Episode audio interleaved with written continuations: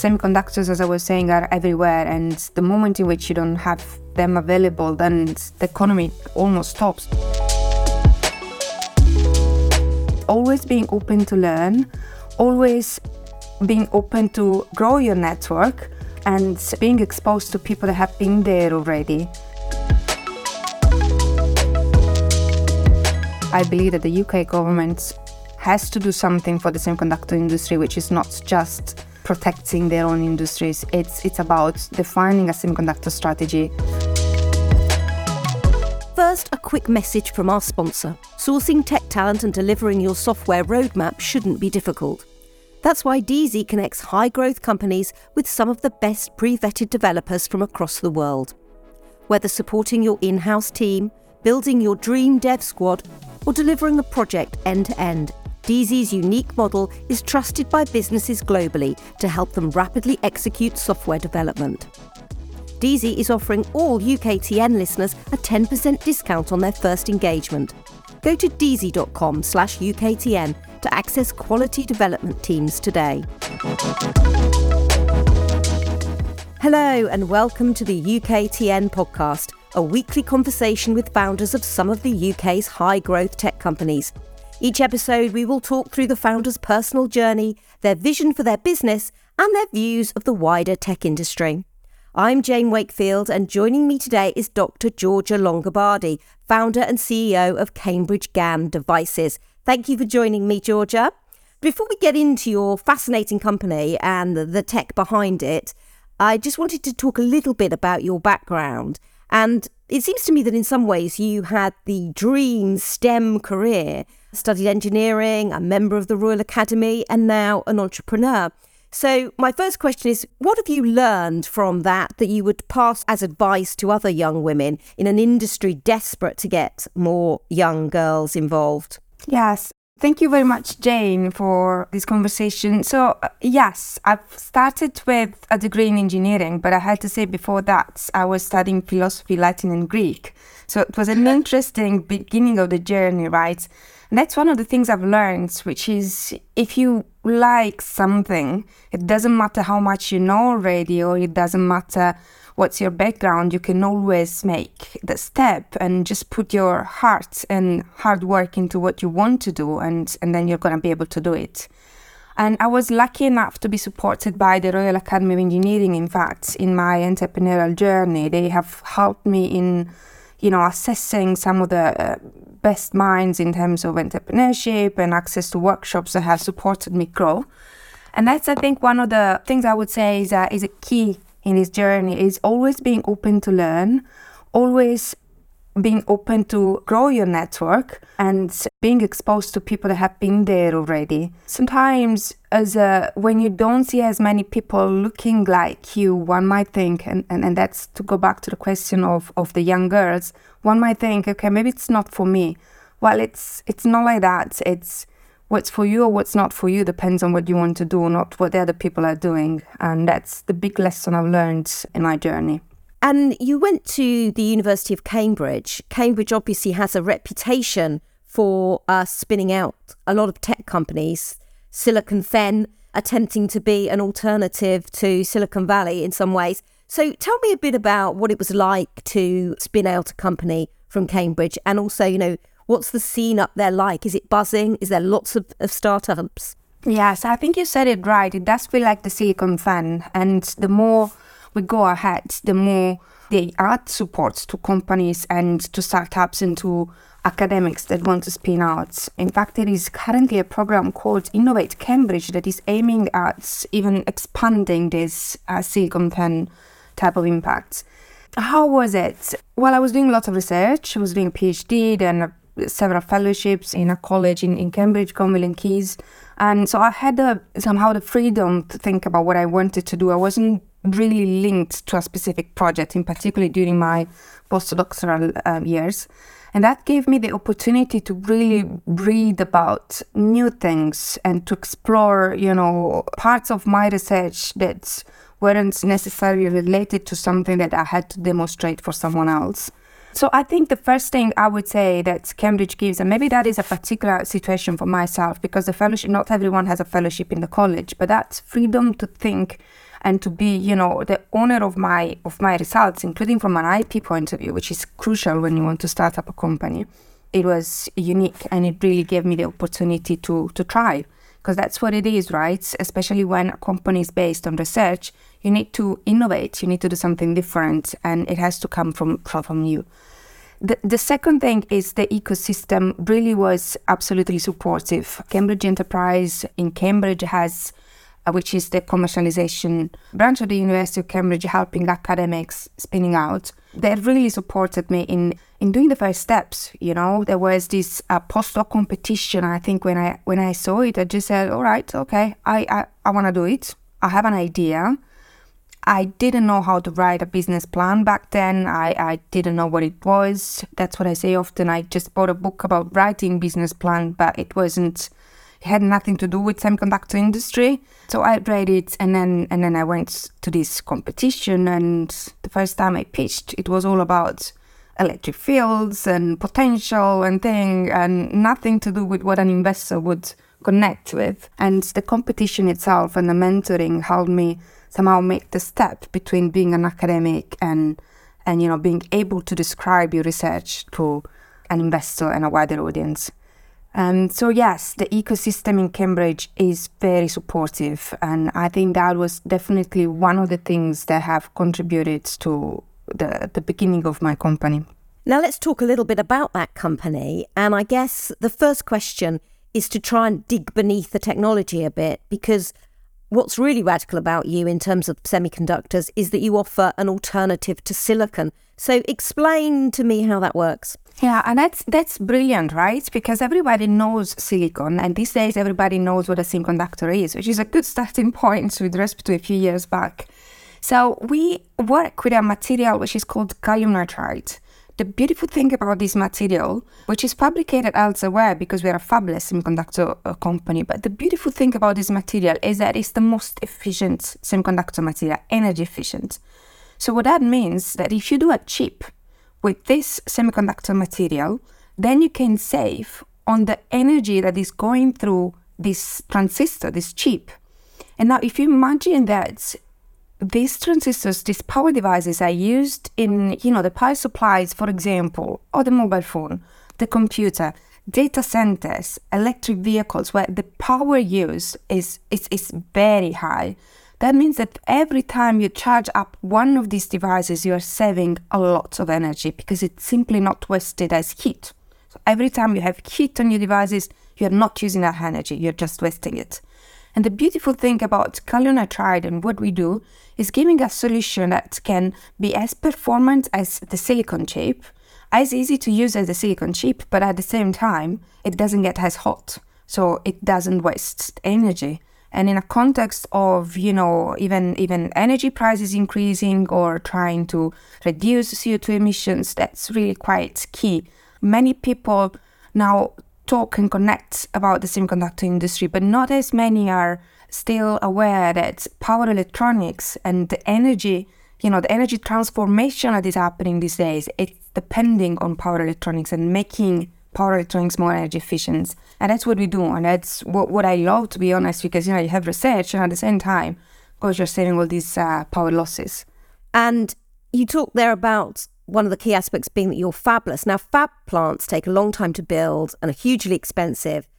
Given the world shortage of chips, I'm surprised that the Intels of the world aren't beating your door down for this technology. Have you had interest from those more traditional chip companies? There are lots of companies nowadays that are looking into gallium nitride. Uh, there are the big giants in the in the power device world. Uh, companies like Infineon, for example, ST Microelectronics, TI uh, they are interested in gallium nitride. What we have unique is within the chip is literally the smartness that makes the transistor easier to use and, and, and somehow uh, more reliable because you have to imagine that in very small dimensions there are lots of small circuits that can react if something doesn't go as planned. And in an application without there is a high power the smarter it is the better it is because it makes it more reliable and safer. Um, so that came out of years of research and really deep understanding of the transistor, which is something that was possible thanks to the, uh, the, the PhD, thanks to the research done at the university, on top of years of experience of of, of uh, in in power devices in general. So I would think that they are interested, and I'm, I'm they're surely seeing us as a main competitor. I can tell you, despite the fact that we are a small a small startup yet, but they do absolutely see the value of what we have devices that are powered by your systems, they would be greener, they would be more energy efficient. What does that mean in terms of helping the environment and in terms of providing us with more energy for our devices? Because it's a frustration of many people that they have to charge their devices regularly. Do you save them that job? What, what's the what's the change both for consumers and the wider environment? It is a very good question, Jane, and it has two different answers depending if it's consumer or a higher power. So the data centers I was mentioning before. So for the consumer, if you have something that doesn't waste too much energy, you can have your uh, mobile phone or your computer is charged up just much faster. Because for the same amount of time, you are transferring more energy to the battery of your appliance. So rather than waiting, I don't know, 20 minutes, 30 minutes, it's one third of that approximately. So it will be 10 minutes. And the same type of logic can be applied to electric vehicles, for example, because these transistors for higher powers will be used in onboard chargers. So again, in that case, it, it wouldn't be 30 minutes. It can take all the way to a few hours. So you can reduce significantly the amount of time taken to charge up the battery of an electric vehicles. It has also another beautiful advantage that by being more energy efficient, so getting less hot again, you can make the circuit much smaller and that means that when you have something very big, like in an electric vehicle, you can say space, you can say space, you can make it lighter. And it's something very much wanted by the manufacturer of electric vehicles because, you know, you have so much electronics and you have to look at the weight of the, of the vehicle as well. So having something compact and more energy efficient, it's, it's ideal. What's beautiful about the impact on the energy is when you talk about power levels for applications such as electric vehicles, but also the data centers. So, data centers are one of the most unsustainable technologies, I would say, because they need a lot of power. In these data centers, you have thousands of computers, and, and they are big and they are hot and they consume a lot of power. Now, by using our transistors in those data centers, you can save, you know, at least 10% in energy bills if you consider one of those big ones. And, and that is translated, I think I was making that calculation at one point, to 9 million metric tons of CO2 emissions. Now, what's that? It's 20 million barrels of oil consumed per year. That's how much you would save per year. So it's a huge amount of energy saved.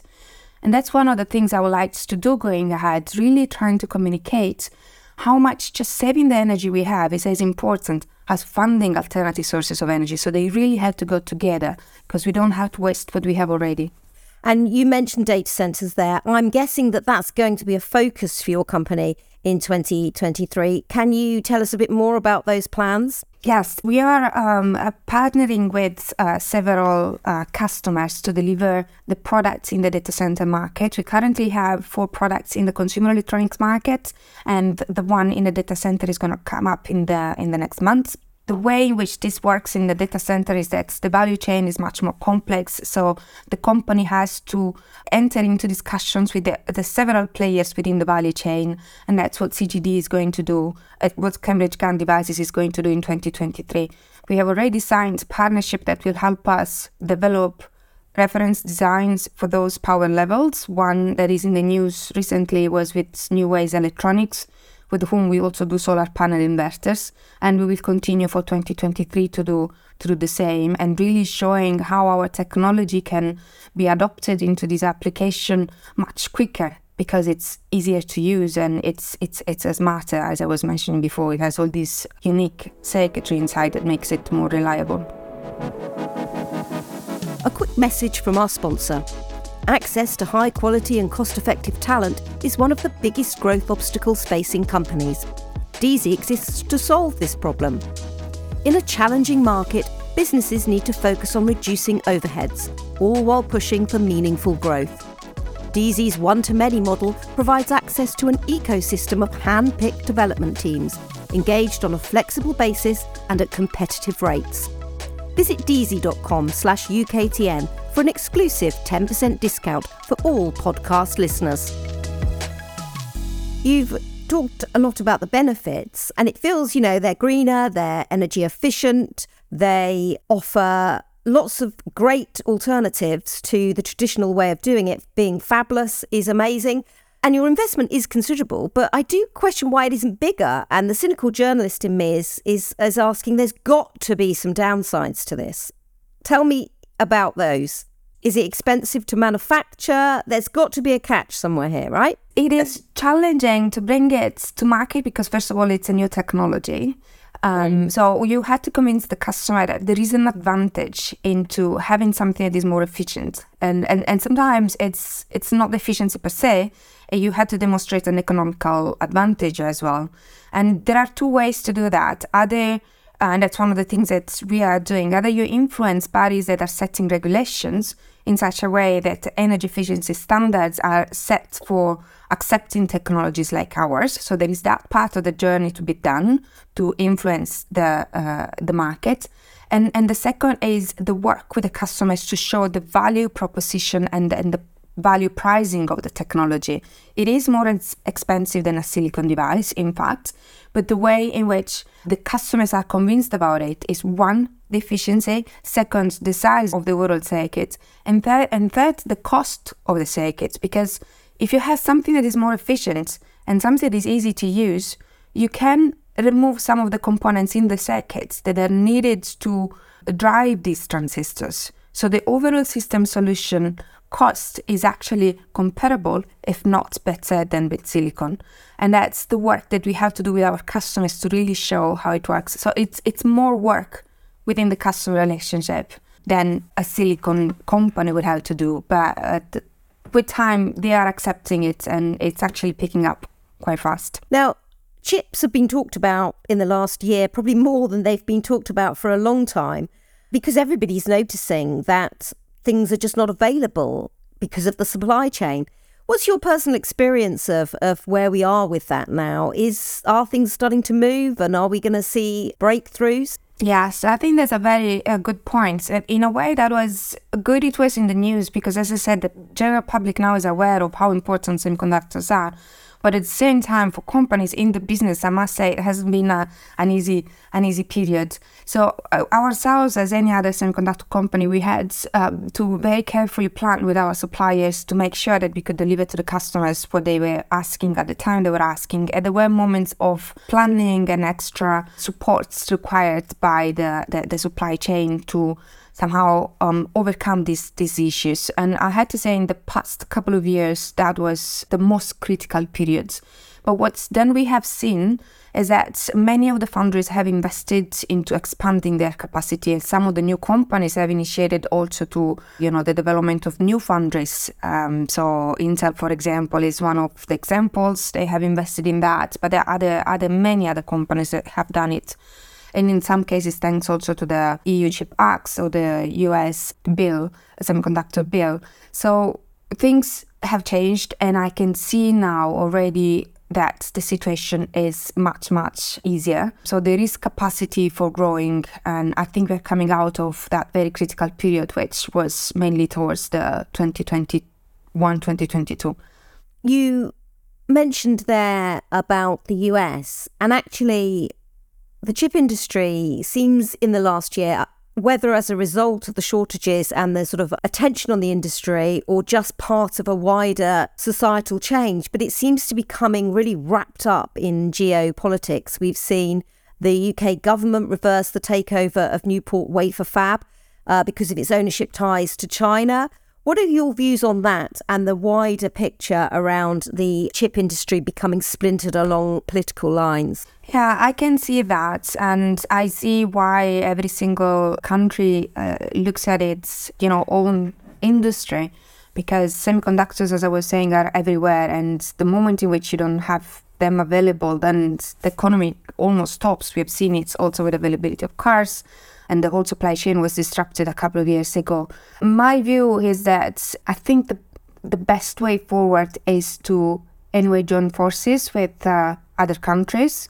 I'm not sure that uh, looking in particular if the industry within the country is not strong enough, looking at protecting it without having a strong relationship with other countries would be a successful move. I really believe that so far the semiconductor industry has grown thanks to the freedom to collaborate with several countries. Um, so I can see that the geopolitical matters are playing a role, and of course, we're very careful about all of that. But in particular, I believe that the UK government has to do something for the semiconductor industry, which is not just protecting their own industries. It's it's about defining a semiconductor strategy, and that is what I, I would like to see. And there has been a lot of talks about that. I hope that it's going to come up anytime soon. But uh, having a UK semiconductor strategy is the most important thing to do before stopping any other things, in my opinion. The government has, of course, come in for some criticism for delaying the publication of its semiconductor strategy. UKTN has seen some leaks from it, such as subsidies for chip startups. Is that something that you want to see? I mean, what's the nitty gritty of that strategy? What should be in it, do you think?